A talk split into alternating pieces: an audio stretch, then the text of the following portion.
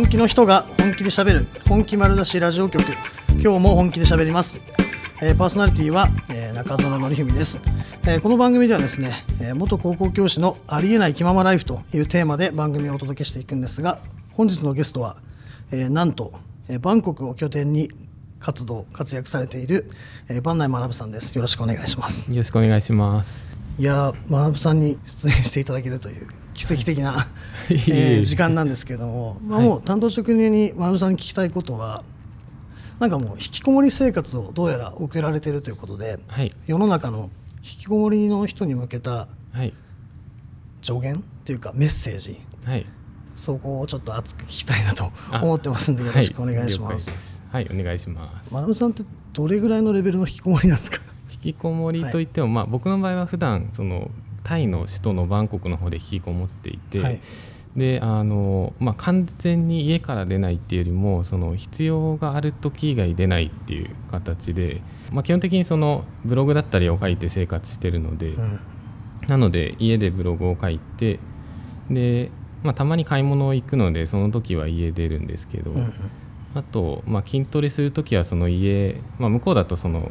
コンドミニアムの中にジムとかついてるので、はいまあ、そのジムの中で筋トレあそのコンドミニアムの中で筋トレをして、っうん。ていう感じで、まあ、ほぼほぼほぼ家っていう感じですね。はい。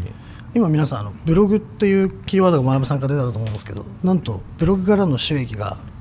どれぐらいか聞いてもいいですか？あえっと今一応、まあ、月でばらけるんですけど、えっと、400万から600万ぐらいっていう感じです。やばすぎますよね、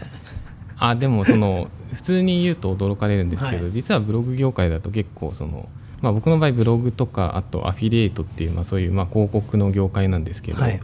まあ、実は結構こういう人も多かったりして、うん。で、まあ、確かに多分上位の方ではあるんですけど、うん。ただめちゃくちゃ飛び抜けてやばすぎるかって聞かれたら、うん。まあ、業界の人に言えばあ上位だねっていうこういう感じですね。うんでもなんかこれを聞いてる方の層がおそらく引きこもりとか、まあ、例えば不登校悩んでる人とか、まあ、あとはその保護者さんとかだと思うんですけれども、はい引きこもり人生を送っててもそれぐらいの収益が上げられることが可能ってわけですよね。そうですね逆にその現代とかだと僕すごい引きこもりが有利だなと思っていてであの僕の場合だと本当家にいてブログ書いてるっていうのがそんなに苦痛じゃなかったりとか、あと、まあ、その娯楽とかもずっと家にいる方がよくて、まあ、家で映画見たりとか、うん。本読んだりとか。でそれで家でインプットしたものをブログ書いたりしてるんですけど、うん結構その世の中には外に出ないと嫌だっていう人も多かったりして。うん。僕真逆なのであの学生時代からずっとどうしたら家に入れるだろうっていうそれをずっと考えてなんかあの生きてきたっていう感じですね、はいなんかそのブログとあと最近だとツイッターそれからはい。YouTube なんですけど、なんとブログの月間の PV ページビューがはい。150万 PV、はい。それぐらいです。で SNS のフォロワーがツイッターで14万今それぐらいですね。はい。で YouTube のチャンネル登録数17万人。そうですね。はい。インフルエンサーってやつですよね。どどうなんですかね。そんなそんな一頭してはいないんですけど、はい。その基本的に世の中にこういう情報が必要かなって思うのを、うん。僕の場合毎日あげるっていうのを自分の日課というか、まあ、義務みたいな感じにしてるので、うんうん。まあ、家いるとどうしてもあのだらけちゃうっていうのがあってでそれで毎日ブログ書いてで、まあ、YouTube はため撮りとかもするんですけど毎日アップしていってで、まあ、引きこもりたい方とかあとうん。在宅で稼ぎたい方とか、まあ、どうやってブログ書いていけばいいかとかっていうのを発信してる感じですね。はい。で僕もその新卒でもともと高校教師4年間やっててで自分がまあ引きこもりとか、まあ、非行とか不登校やってたんですけどで学さんも今引きこもりまあ今引きこもりっていうか引きこもりそうです、まあ、定義が分かんないですけどね。あの基本は家にいるっていう感じですね、でなんかその悩んじゃってる人っていると思うんですよね。不登校だ自分みたいなとかあとはい。自分の子供が不登校でどうしようとかって悩んでる保護者さん、はい。その人たちに向けて学さんからなんかこうメッセージとか励ましとかねやる気出る言葉みたいなのをいただけたら嬉しいです。あーまあでもその本当先ほどの繰り返しで、ひ引きこもりとかってすごい逆にチャンスだと思っていて、うん。あの僕自身も中学とか、まあ、あのちゃんと行ってはいたんですけど、はいまあ、実はつまんなかったっていうのがすごいあって、うん。でなるべく早く家に帰ってもうなるべく早くゲームをしたいっていう、うん。そういう感じだったのでうんうん。でもその、まあ、ゲームとかする人とか僕当時からパソコンとかもすごい好きだったんですけど、家でこうずっとカチャカチャやってるとその結構その分野の知識って人より増えたりするじゃないですか。うん。そうですね。で当時の僕で言うとあの、まあ、今だとそんな知らない人多いと思うんですけど「メタルギアソリッド」っていうゲームがあってうん。でそれにめちゃくちゃハマってはい。でそれの攻略法とかあとあの「ファイナルファンタジー」っていうゲームとかもしてたんですけど、うんうん。じゃあどうやったらその自動的にこうレベル上げできるかとかっていうのをうん。ネットでググったりして、うん。で結構こういう人とかもいると思うので、はい。まあ、その引きこもりとかずっと家にいたいとか学校行きたくないんだったら学校以外の楽しいことを持ってると思うので、うん。そこっていうのをあのなんて言うんですかね。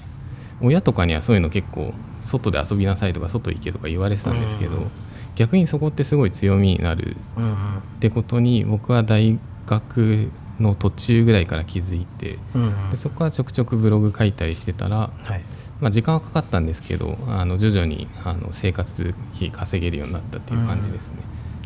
なるほど、まあ、逆にチャンスって今言葉いただきましたけど本当その通りですよね。そうですね。別にそれを悩むことはないと、うん、そうですね。逆に外出ない方がいい時代なんじゃないかぐらいまで思っちゃってますね。はい。それってやっぱりブログとか SNS とか YouTube っていうものがあるからってことですかね。そうですね。今ってその外に出て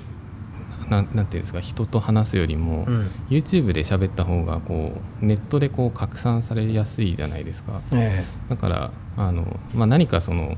情報とかを発信するにしても一回取っちゃえばそれってもうネット上にずっと残り続けるので、えうん。めちゃくちゃコスパが良くて、うんうん。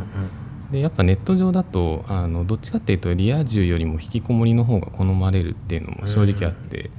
で引きこもり系 YouTuber とかも増えてますしあとブロガー系もまあ結構引きこもりの方ばっかりですよね正直、うん。はい、引きこもり最高って感じですかね。そうですね。あの僕もともとエンジニアとかプログラミング系もやってたんですけど、はい。やっぱりほぼ引きこもりだったので、なんかその引きこもりをその続けてってそのあんまり外出ない生活を送るのが、まあ、ダメだよって言われがちだけど、はい。こう引きこもりつつこう自分の得意分野を伸ばしていく、まあ、それがゲームとかプログラミングとか。そうですね。はい。ゲームって稼げちゃうわけですか？そのまとめとか実況とか。今はすごいですよね。それこそゲームの攻略サイトとかで言うとあのゲームウィズっていう会社はもうそれで上場するぐらいこう収益上がってたりとか、あと僕の友達とかでもゲーム攻略のブログをやっていて、うん。でそれで生活してるとかあと最近だとあの、まあ、YouTube うん。で有名な YouTuber の方とかも稼いでますし、うんあと僕もゲーム結構あの一時期ゲーム系 YouTuber になろうかなと思っていろいろ調査してたんですけど、うん。チャンネル登録でいうと多分3万から5万ぐらいいけば多分ゲームだけでも生きていけるんですよね。だから3万5万確かに遠いんですけどでも1年2年とかしかもまあ好きなゲームをやるだけじゃないですか、うんうん。だからうんすごいいい時代だなって思いますね、うん。その引きこもりの人にとっては、うんうんなんかその引きこもりで例えば保護者の人がうちの子外出なくてちょっとやばいんじゃないかみたいな感じで思っちゃってる人とかでも、その月例えば10万とかその5万円ぐらいのお小遣い稼ぐこともゲーム実況とかブログ書くことも可能ってことですよね。そうですね。全然いけると思います、あのなんていうんですかね。やっぱ世の中的にそういうの難しいってすごい言われがちなんですけど、あのまあ、結構みんなやめちゃうんですよねすぐに、だから最初はできる範囲でなるべく継続して、でしんどかったらまあ何回もやめていいと思っていて、僕もブログ何回もやめてますし、うん。でもやめても別にその一回書くスキルっていうのがちょっとあのなんていうんですかレベルアップと一緒なんですけど、うん。最初レベル1からスタートして、はい。でブログ1ヶ月ぐらいやつと多分多分レベル5ぐらいになるんですけど、うん。で僕1回そこでやめていて、うん。でその後再開したんですけどその後もレベルって4スタートぐらいなんで、うん。あのま、ちょっと1ぐらい下がるんですけど、はい。また4から次レベル10まで上げるみたいな。うん。で僕またそこでやめたんですけど、はいでもう一回再開すると今度レベル8スタートぐらいなんですけど、だからそうやっていくのでだ全然その軽く始めてみてであのまあ、楽しかったら続けて、うん。飽きたらまあ一旦じゃあ、まあ、経験値たまったし一回やめるかぐらいでいいと思って、なるほどですね。なんかその今のそのほぼ普通の人からしたらありえない収入をインターネットから得てるっていうふうに現状になるまでのその理由？はい。でも継続し続けたただそれだけですかねそうですね。あのここがちょっと感覚値的な話になっちゃうんですけど、うん。あの徐々にコツをつかむというか、はい。あのインターネットにおいてで YouTube とか SNS もまあ似てる感じなんですけど、うん。ずっと記事を書いたりしてるとあこういうのが受けるんだっていうのが徐々に肌感覚でちょっとずつ分かるようになってきて、うん。でその感覚つかめたのがすごい時間かかったんですけど1年2年とかやって少しずつ分かってきてでその感覚が分かるとこれを書けばアクセスが伸びるだろうなっていうのが、まあ、書く前から大体予想がついて、うん。でかつそれを繰り返していくとあの例えば、えっとブログのアクセスが、えっと1000件来たらまあなんか200円ぐらいになるなみたいな,、うん。なんかそういうふうに計算していけるので、うんうん。じゃあこれを続けていけば将来的にこれぐらいの収入になるかもみたいなあの、うん。ちょっとした未来予想ができるようになって、うん。でそこぐらいまでいくとあのブログの収入が例えば5万とかそれぐらいになってくると、うん。逆に継続しやすいというか、うん。あの10万とか超えちゃうともはや僕の場合生活費少なくてあの本当に引きこもり生活なので、うん。10万だけでももう生活できちゃうので、うん。あそしたらもう他の仕事をやんないでいいやっていう感じで、うん。もうひたすらブログだけ書く、うん。なのでそうですね。そんな感じでやってきました、なんかそのお金すごい稼いでて生活費がかなりこう低めにされてる感じですけど、その学さんにとってお金って何か聞いてもいいですか、お金は本当に興味は正直ないんですけど、はい。あのまあ、以前にそのフィリピンの方で会社を作って起業していて、うん。で僕新卒でフィリピンに就職をしたんですけど、うん。あのまあ、寒い場所が嫌いなので、はい。セブ島に就職したくて。えでそれで就職した後にあのまあ、現地でちょっとチャンスありそうだなと思って起業して、うん。でも起業それ失敗しちゃってでそこで初めて、まあ、27歳だったんですけどお金についてやっと考えるっていうのがそのタイミングで。であのお金がないとやっぱりその何て言うんですかねもちろん会社も存続できないですし、うん。あと仲間集めてもその結構身の回りが逆に不幸になっていくというか、うん。その会社が解散しちゃったことによって今までそこで何て言うんですか僕がこう口説いて集めてきたメンバーがはい。全員食べれなくなってこう日本にこう泣く泣く帰っていくわけじゃないですか。うん。でそれと同時にあのあ自分本当にひどいことをしたなって反省して、うん。そこからあの必要な分はやっぱりお金を稼がないといけないし、うん。あとあのなるべく効率的に稼がないといけないっていうふうにすごい思って、うんうん。でそこから変えた感じですね、うん。あのどうやったらもっと早く稼げるだろうとか、うん。あの自分はなんでこんなに働いてんのにあのその頃毎月の収入大体月15万いったらいい方だったんですけど、うん。こんだけ休みなく働いてて15万って冷静に考えておかしいなと思って、うんそこからですね。だからうんうん。一回失敗してから考えて、まあ、ただ最近はとりあえず生活のお金は問題ないのでかあの別に豪遊するとかブランド物とかも一切興味ないので、うん。特にって感じですね、はい、特にって感じ なんかその執着のなさとかがやっぱり成功の秘訣なんですかね。なんか見ててすごいなーってもう単純に思っちゃうんですけどね。なんかもうそのいろいろ今話聞いてきた中で、まあ、普通にこう小学校とか中学校とか高校、まあ、行く人大学とかい。義務教育とかあると思うんですけど、あとはそのサラリーマン、はい。会社勤めされてる方。でやっぱりその今学さんがおっしゃった働いても働いても生活が楽にならないみたいな。はい。そんな状況の時って、じゃあ特にサラリーマンがね、はい。こう対象になると思うんですがどんな行動を起こしたらいいですかね？あそれで言うと僕もやっぱその人生で結構価値観変わるきっかけがあって、うん。でそれが、えっと、バンコクの、えっと、うん。ど田舎に友達と一緒に住んでいた時期なんですけど、はい。その頃、えっと向こうのシェアハウスで暮らしていてうん。でそこの家賃っていうのが、えっと、1万4000円かな？っていう感じで、うん月1万4000円ですね。で食費が月大体2万円ちょっと。うん。でその後まあなんか遊びに行く費用とかでで毎月大体収支計算してたんですけどあの、まあ、4万8000円とかだったんですね。1ヶ月、うんうん友達と楽しく過ごしてで家でブログ書く生活だったんですけど、はい。でその時にあのなんていうんですかね仕事をめちゃくちゃ減らしたというか、うん。まあ、無理して働かなくてもいいなと思って。はい。で結局僕もその時期まではすごい働いても働いてもお金結構減っちゃうなっていう生活だったんですけど、うんまあ、問題点は単純に固定費が高くて、うん。で日本で生きていくとあの、まあ、東京とかだとどうしても10万はかかっちゃうじゃないですか、うんすね。まあ、10万以上かかりますよね、うん。でもそれを、えっと、海外とかに出て、まあ、日本の田舎でもいいと思うんですけど、うん。まあ、5万以下にすると、うん。仮に月20万稼げばそれで34ヶ月過ごせるじゃないですか。そうですよね。うん。ってなってくると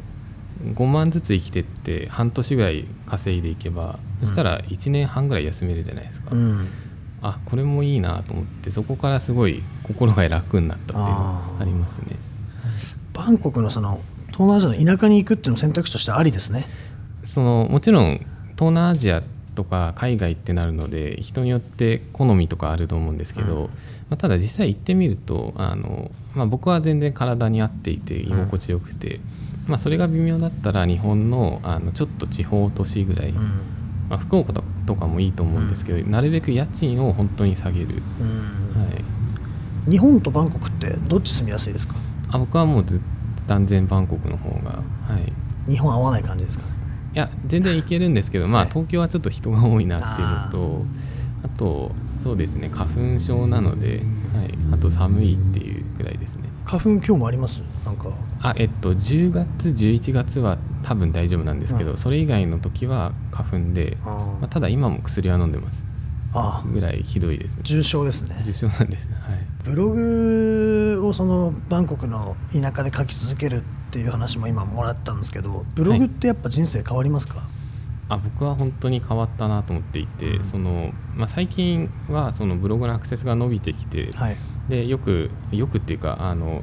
どうやってるんですかみたいな聞かれることが増えたんですけど、うん。うん実はその僕ブログ書き始めて半年1年ぐらいでその時点でもすでに人生変わっていて、はい。でなんでかっていうとその僕新卒でフィリピンに就職をしたんですけど、うん。まあ、そのきっかけになったのがやっぱりブログではい。あの当時から自分なりに考えを書いたりとか、あとこれ書くべきだなみたいななんか有益な情報とかを書いたりしていてでそれをあのたまたまフィリピンで僕が最初に入社した会社の社長さんとかが読んだりしていてで僕がそのセブ島で働きたいなみたいな話をその、まあ、友達でその社長に届いたんですけど、うん。その時にああのブログの子ねみたいな感じで,、うん。でそこから就職が決まる。とかうんうん。あと、えっと、その後にエンジニア系の仕事っていうのも取れたりしたんですけど、はい。それもやっぱブログ経由だったりとかっていう感じで、あの当時はブログ始めて1年ちょっとぐらいでアクセスも全然月に、えっと1万 PV とかはいかなかったぐらいなんですけど、うん。まあ、結構本当なんていうんですか業界的な弱小サイトうん。だったんですけどあの、まあ、そういうのを書くことによって結構変わるんだなっていう、うん。特に就職系は僕多分ほぼ全部ブログ経由ですね。うん。ブログを個人で運営されてることではいそのプログラミングのお仕事だったりエンジニア系のお仕事とかはい。就職とかが決まってきたってわけですね。そうです。あのブログ単体では決まらないんですけど、うん。その補助材料としてかなり効いていてはい。例えば、えっと、プログラミングの仕事を受けるってなった時に僕プログラミングのノウハウみたいなのをブログに書いていてで友達経由でこう仕事が僕に入ってきたりしたんですけど、うん。その友達は僕のことを紹介する時にこういうブログ書いてる人ですみたいな感じでうん。紹介の仕方をしたりしていて、ある種そのブログが信頼の材料になるという感じで、だからそういった面ですごいメリットは多かったなと思いますね。うん。なんかこうブログやってみたいとかその、は例えばアメブロとかはい。でブログを始めてみたこうママ企業とかはい、してる人っていっぱいいると思うんですけどやっぱ自分の独自の専用サイトみたいなのを作って始めた方がいいですかね？あーそうですね。その最終的にはそうした方がいいと思うんですけど、うん。まあ、なんでかっていうとやっぱそのアメブロとかで書いてしまうとあの記事の所有権っていうのが常にあの会社の方になってしまうので、うんやっぱり自分のサイトは作った方がよくて、うん。まあ、ただ最初の一番最初思い出すと僕もアメブロスタートだったりしてアメブロやってたんですね、一番最初ですね、えーもうないでですか？あの記事は消してあります。はいちょっとこれ貴重だから見てみたいな。という感じなのであのはい。最初は別にアメブロでも全然いいと思ってて、うん。最近だったら LINE ブログとかですかね。すね。わかんないですけど、うん。だから最初は全然良くてで一発目結構多分8割9割みんな挫折するので、うんでもそれが最初の話に戻るんですけどあの経験値は蓄積されていくので、うんまあ、最初レベル0から1上げるのは別に無料ブログでいいんじゃないかなっていう、うん。はい、よく聞くのがブログとか YouTube とかやるのが、まあ、恥ずかしいみたいな。はい、最初ありましたそういう気持ちって。ああそれはありましたね。やっぱりその身近な友達には読んでほしくないなっていうのはすごいありましたね、友達とか例えば会社員だと上司とかはい、そうですね。はい。親とか。そうですね。親とか 多分今読んでるっぽいんですけど。あ読んでるんですか親も、よ多分読んでると思うんですよね。まあ、読んでますよね。そうなんです。それだけ知名度とかアクセスがあると。そうですね。はい。親とかブログ読んだよとか話ってあるんですか？いやあの直接は言ってないんですけど、ブログでしか書いてない話をたまに話振られたりするのでああ読んでるなと思って。今回の日本の一時帰国でもありましたかそれは？あーっと今回はそうですね1回ありましたね。はい。あとなんか YouTube 見てるっていうのは言われました。ちょっとそれなんか恥ずかしい気持ちもあるのか分かんないですけどその恥じらいの気持ちみたいなのがもうまなみさんの YouTube 見てると一切感じないんですけど最初の頃ってはい。最初の頃と自分と今の自分って全然違います？そうですね。えっと YouTube にかあ、えっと、ブログに関してははい。徐々に慣れ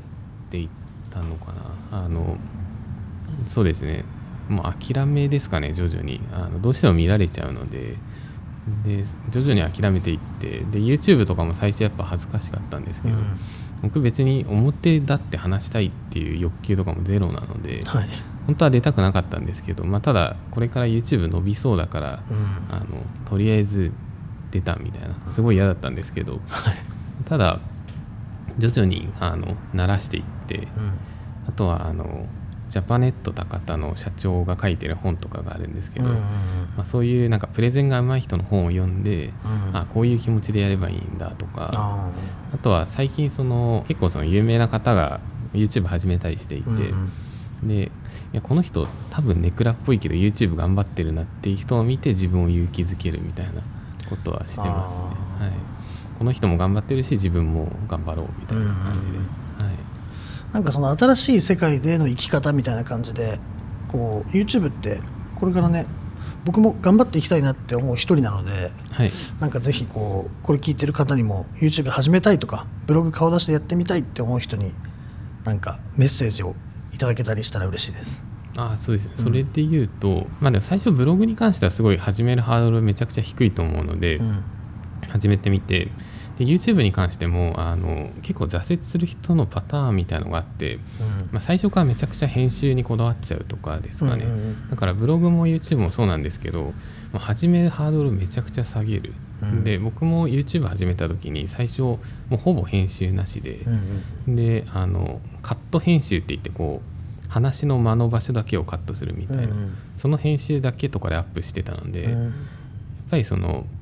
続ける時にああいうブログにせよ、まあ、SNS も YouTube も全部そうなんですけど伸びてる人って続けてる人でうん。で続けてる人っていうのは続けれる環境とか続けれる仕組みとかやり方っていうのはやっぱ自分で模索してる人かなと思っていて、うんうん。でブログで言うんだったら、まあ、最初本当無料ブログで自分の得意な分野から書いていく、うんで最初からいきなりいろいろ勉強する必要はなくて最低限だけ勉強してやるうん。とか YouTube だったらもう iPhone 撮ってあ iPhone でこう自撮りしてもうそれをそのままアップしてみるうん。とかあと、まあ、YouTube に関して言うとその何て言うんですか好きなことをそのまま動画にしてアップするとかっていうので、まあ、最初伸びないと思うんですけどでもなんで伸びないんだろうとか多分34本10本ぐらい上げると1個ぐらいちょっと伸びるやつがあると思うんですよ、うん。普段は5再生なのになぜかこれが30になったみたいな。うんうんうん。それぐらいちっちゃい誤差なんですけどでもなんでこの30人が来たんだろうっていうのを考えていくと、まあ、ブログも一緒ですね。徐々にその伸ばすコツみたいなのが少しずつ見えてきたりするので、うん。でそうやって進めながら必要に応じて勉強していく感じかなと思います、うんいやなんかもうすごいブログをコツコツやっていけばこう5再生とかこう PV しかなかったものがちょっとでも上がったらそこになんかきっかけがあるみたいな。そうです。僕も本当3年前とかだとブログあの1回記事公開すると30アクセスとかだったんですね、でそれが半年ぐらい続いて結構毎日更新しても3040とかなので、まあ、あんま伸びないなと思いつつも、たまに60とか来るので、うん。なんでこれ倍になったんだろうっていう本当にちっちゃいところを見ていってっていう感じでしたね。それは今のマナブログでですか？あそうです。マナブログにもこんな時期があったんですね。今はその伸びてきたんですけど、やっぱりその最初は全然伸びなかったですね、うん。はい。そこでこうやめなかったきっかけっていうのはもう何かありますか？やめなかったのはでもやっぱりそのある程度ブログ好きだったっていうのと、ん。あとまあ一番最初の話に戻るんですけどもう引きこもりで生きていくとか、あと僕の場合はなるべくそのメールとかもあんまりしたくなくて、はい。でだからその自分で完結できて家に入れてうん。っていう仕事。うん。でまあそれに近いのがプログラミングでもあるんですけど、うんうんまあプログラミングだとやっぱりお客さんとのメールが発生しちゃうので、うんうん。これをなくすには結構本当ブログぐらいしかなかったりしてだあからなんとかブログで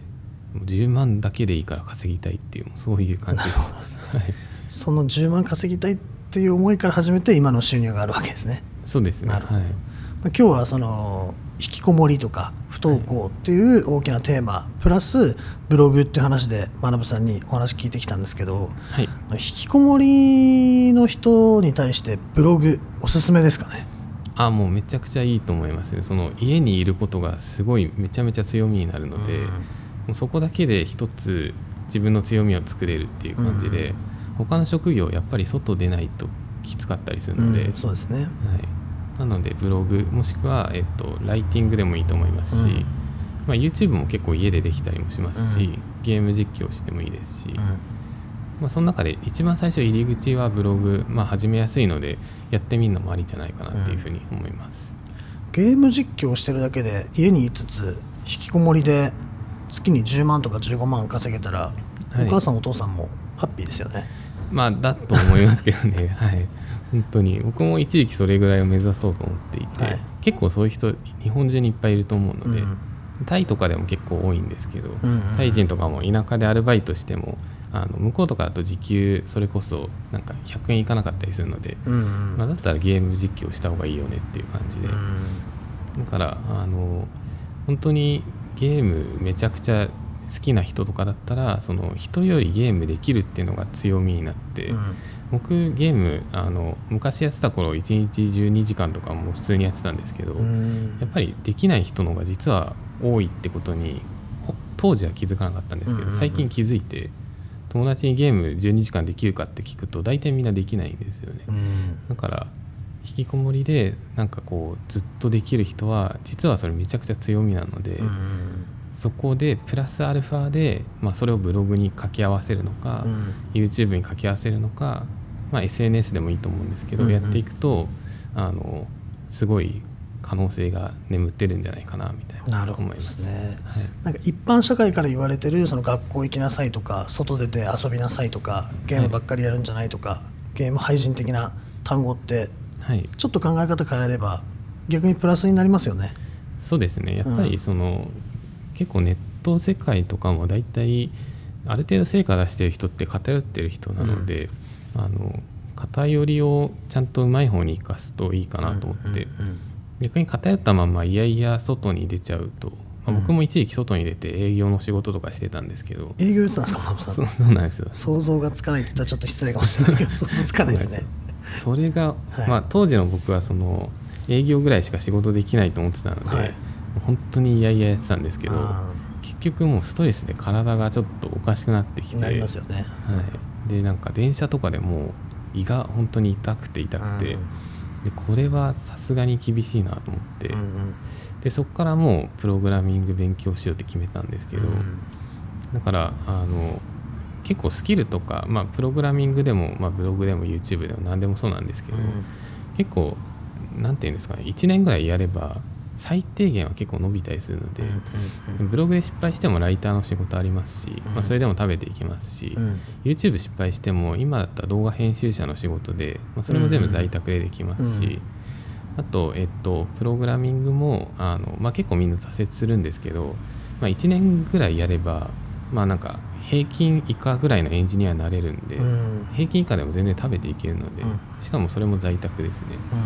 だからまあ、引きこもり系だったらそういう仕事はかなりいいですよね。うん、なるほどですね、まあ、今日この大体約30分ぐらいの時間でこの学さんからまあ、引きこもりとかあとはそのゲーム実況で稼げるとかいろんなネタでお話聞かせてもらったんですけどそのブログで稼いでいったりとか SNS、まあ、あと YouTube で、え活用してうまく稼いでいくための情報をまとめているサイトが学さんの学ブログで検索したら、一番上に出てきますよね。はい出てきます。でそちらをご覧いただくとかあと Twitter とか YouTube を、はい、この番組の紹介ページの下にリンク掲載していると思いますんでそちらの方からチェックしていただければと思います。じゃあ最後にこう今日のテーマの引きこもり